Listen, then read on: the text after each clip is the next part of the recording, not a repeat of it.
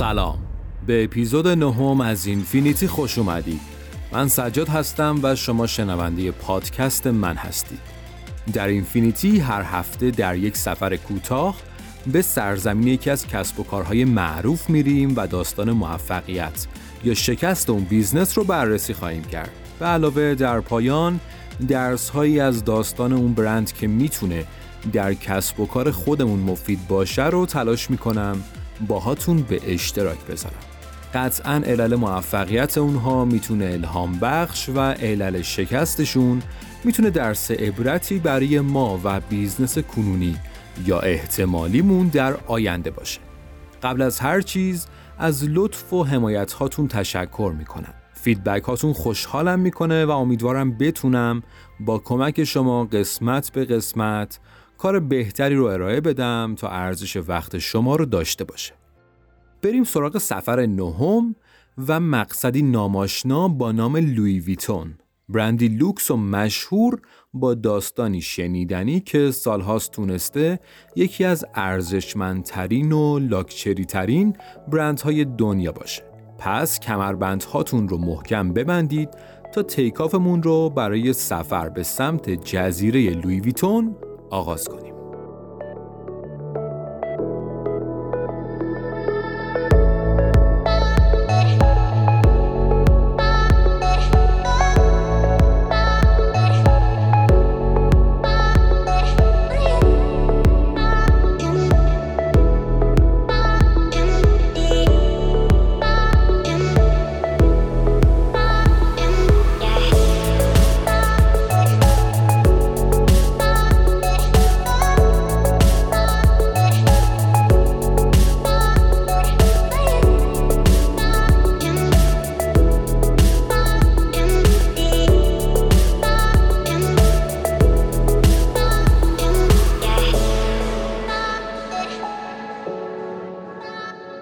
لوی ویتون در سال 1821 در یک خانواده خیلی معمولی و زحمتکش در یک دهکده کوچیک در شرق فرانسه به دنیا آمد.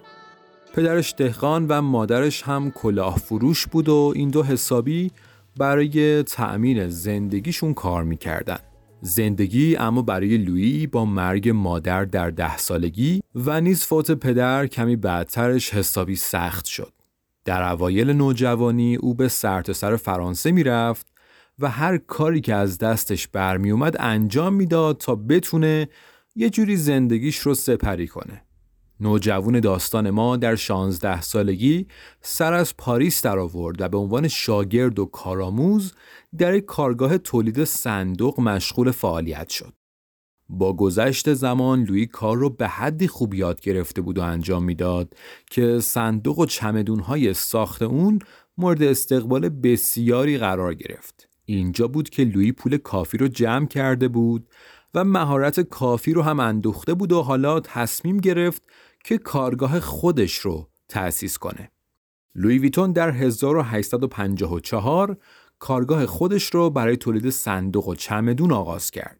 اون متوجه شده بود که به دلیل وسایل نقلیه مرسوم اون زمان همچون کالسکه و قطار و کشتی جابجایی صندوق و چمدونا با ریسک همراه بود و به دلیل ضربه و برخورد اشیا و وسایل شکستنی و ظریف آسیب می‌دید. این مسئله رو مثل یک فرصت دید و به این فکر کرد که اگه بتونه چمدونای مقاومتر و محکمتری بسازه می‌تونه از رقبا توی بازار جلو بزنه. برای همین صندوق و چمدونایی به شکل مستطیل طراحی کرد که مقاومت مناسبتری داشته باشه و هم در حمل و نقل و هم در چینش گزینه های بهتری بتونن باشن. طراحی های لوی اونقدر به لحاظ ظاهری جذاب و به لحاظ کیفی مناسب بودن که پیشرفتش باعث شد تا حتی ملکه فرانسه در اون زمان که می‌شد همسر ناپل سوم به محصولاتش علاقه مند بشه. همین علاقه و پیشرفت و موفقیت در گذر زمان باعث شد تا امپراتور فرانسه لوی ویتون رو به عنوان بهترین صنعتگر فرانسه انتخاب کنه و همین مسئله باعث استقبال بیشتر افراد مشهور به این برند شد و این برند پرستیج و جایگاه برجسته تری پیدا کرد. مؤسس این کمپانی یعنی آقای لوی ویتون در سال 1892 و در سن 70 سالگی درگذشت.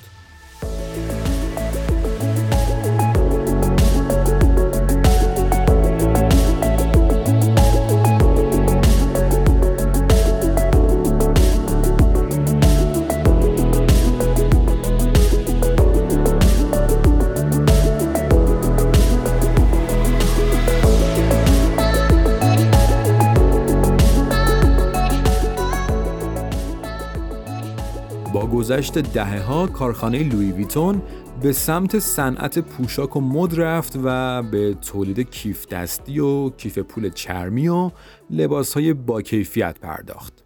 این شرکت در سال 1987 با موعد هنسی ادغام شد و این امر موجب تولید محصولاتی لوکس و درآمد میلیارد دلاری سالیانه شد. اما اینکه چطوری یه برند چمدون و صندوق می‌تونه وارد صنعت پوشاک لوکس بشه و کالاهایی با قیمتی فضایی رو به فروش برسونه بسیار حائز اهمیته و چیزیه که توی این پادکست می‌خوایم بهش بپردازیم. برندهای لوکس دنیای پوشاک مثل لوی ویتون، گوچی، پرادا و امثال هم چیزی که براشون بسیار مهمه شهرت و اعتبار و جایگاهه. مخاطب این برندها افرادی که قدرت خرید بالایی دارن و به دنبال چیزی که جایگاه اجتماعی و منحصر به فرد و متفاوت و خاص بودنشون رو بتونه به نمایش بذاره. در واقع اگه بخوام خلاصه بگم مخاطبان این برندها براشون تصویره که اهمیت داره. به دلیل توجه فراوان برندهای همچون لوی ویتون به این موضوع انحصاری بودن و اعتبار و جایگاه این مدل برندها با هجوم کالاهای fake مواجه میشن که اتفاقا لوی ویتون گروهی از وکلا رو داره که کلا مشغول رسیدگی به این امور هستند و اصلا هم شوخی ندارن و حتی در موردی به music video ی خواننده مشهور بریتنی اسپیرز و نمایش لوگوی fake ی از لوی ویتون واکنش نشون دادن و ازش شکایت کردن. به همین خاطر شما لوی ویتون رو به غیر از فروشگاه های خود این کمپانی جای دیگه ای مثل فروشگاه های مختلف دیگه یا آمازون پیدا نمی کنین و این دلیلش هم اینه که اونا می‌خوان هم درصد کلاه برداری و به اصطلاح خراب کردن تصویر برندشون با ارائه محصول فیک به جای محصول اصلی رو پایین بیارن و هم آمار دقیق فروش کالاها و قیمت فروخته شده رو سریع و دقیق در اختیار داشته باشن. دلیل دیگه هم اینه که وقتی دسترسی برای خرید لوی ویتون محدود باشه شوق و تمایل به داشتنش هم بیشتر میشه. و خب اینا دلایلی هستن که قیمت بالای محصولات لوی ویتون رو توجیه می‌کنن. چون لوی ویتون یک برند لاکچریه نه یک برند پریمیوم. اما شاید براتون این سوال پیش بیاد که یه برند لاکچری چه فرقی با یه برند پریمیوم داره.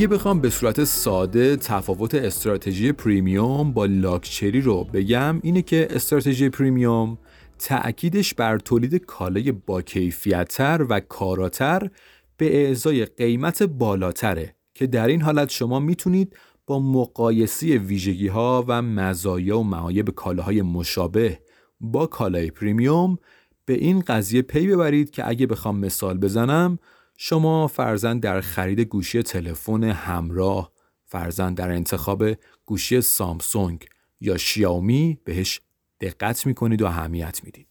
اما در استراتژی تولید کالای لوکس قابلیت های اون محصول و میزان کاراییش در هیچ اولویتی قرار نداره و چیزی که مهمه درک افراد از ارزش اون برنده و هرچی مردم اون برند رو ارزشمندتر بدونن کمپانی می‌تونه با قیمت بیشتری اونو به فروش برسونه.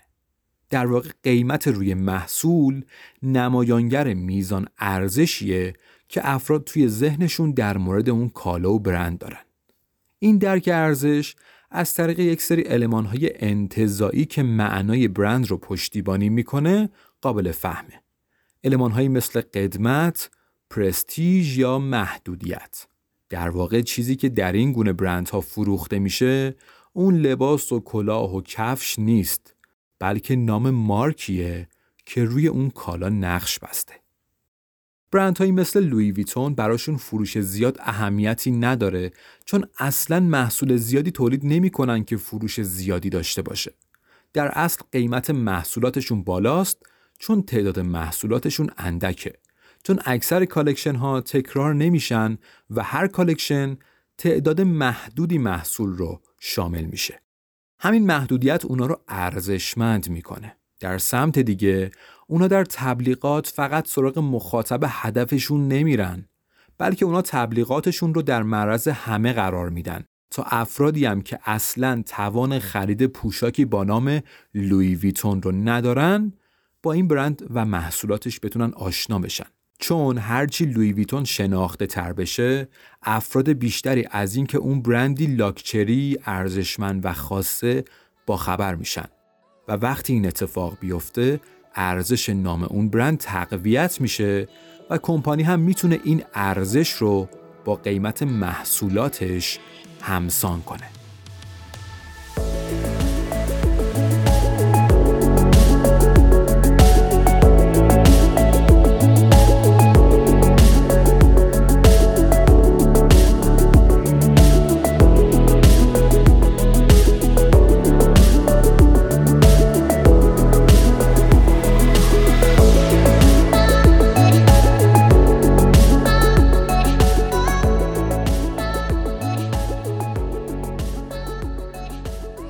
مورد مهم و جالب دیگه‌ای که دوست دارم در مورد لوی ویتون بهتون بگم و فکر می‌کنم مفید و کاربردیه در خصوص استراتژی برندهای لاکچری مثل لوی ویتون برای انتخاب افراد مشهور برای تبلیغاتشونه.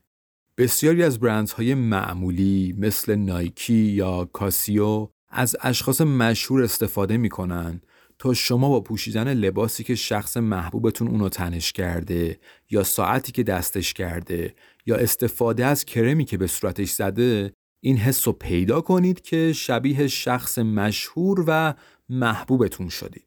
اما توی برندهای همچون لوی ویتون استفاده از اشخاص مشهور هدف دیگه ای داره و اون اینه که اونی که لباس لوی ویتون می‌خره باور کنه که همین الانشم شخص با پرستیژیه، شخص ثروتمندیه و شخص با جایگاهیه.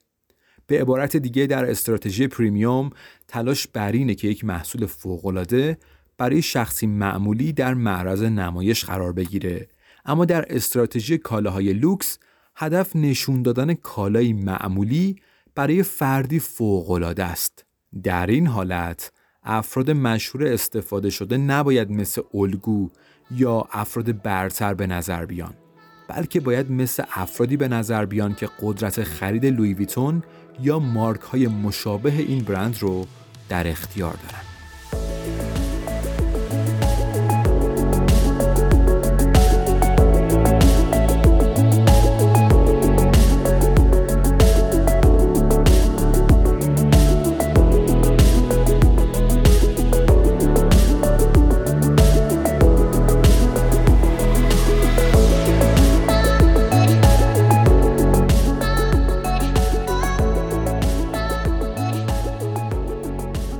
سال 2006 لوی ویتون به جایگاه نخست لوکس ترین برندهای جهان رسید و برای 6 سال متوالی در رتبه اول بود.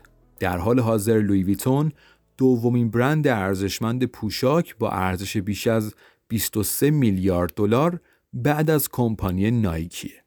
سه نسل از نسل ویتون ها بر این شرکت مدیریت داشتن و در حال حاضر برنارد آرنولت یا به قول فرانسوی ها بغنقغنو مالک این کمپانیه و گفتنیه که اونو خونوادهش همین حالا و در اوایل سال 2023 بالاتر از ایلان ماسک جایگاه اول ثروتمندترین های جهان رو به نقل از فوربس.com در اختیار دارن.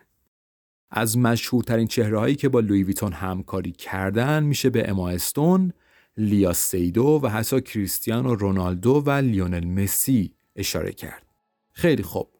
حالا میریم سراغ سه درس مهمی که می‌تونیم از برند لوکس لوی ویتون و مؤسسش یاد بگیریم. پس با part آخر قسمت نهم اینفینیتی همراه من باشید.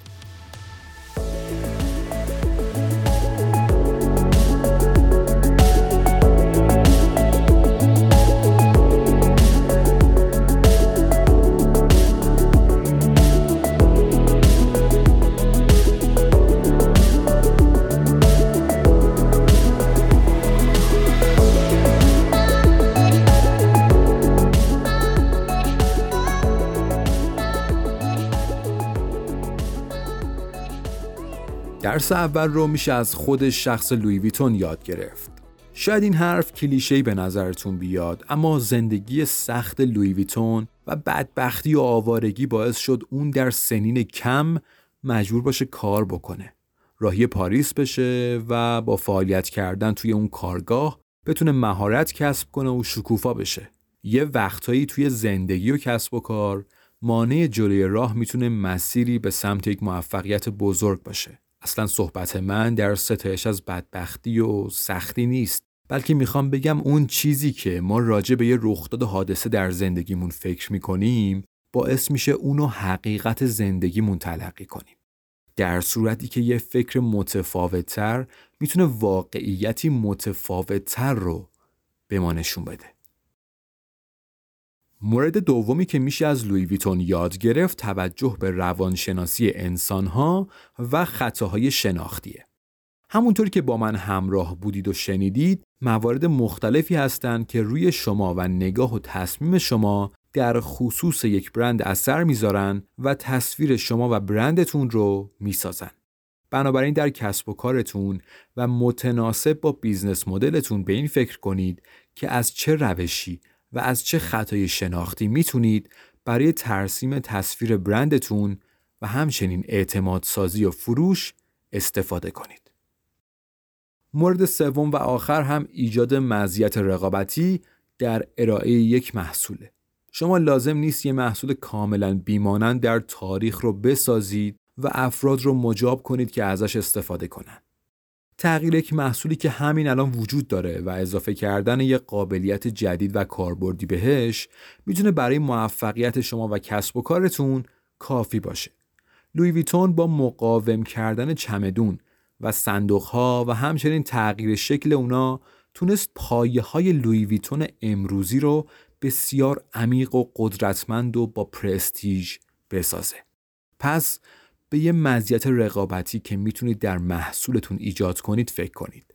تا بتونید متمایز باشید ارزش افزوده ایجاد کنید و در نهایت فروش بیشتری داشته باشید.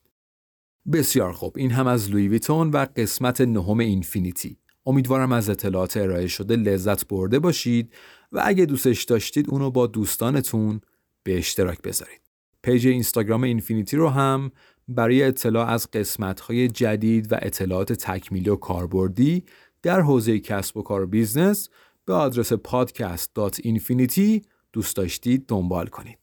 مثل همیشه حرف آخرم هم اینه که اینفینیتی اینجاست تا به شما بگه که هیچ حد و مرز و نهایتی برای رشد و پیشرفت شما و کسب و کارتون وجود نداره. با آرزوی بهترین ها تا اپیزود بعدی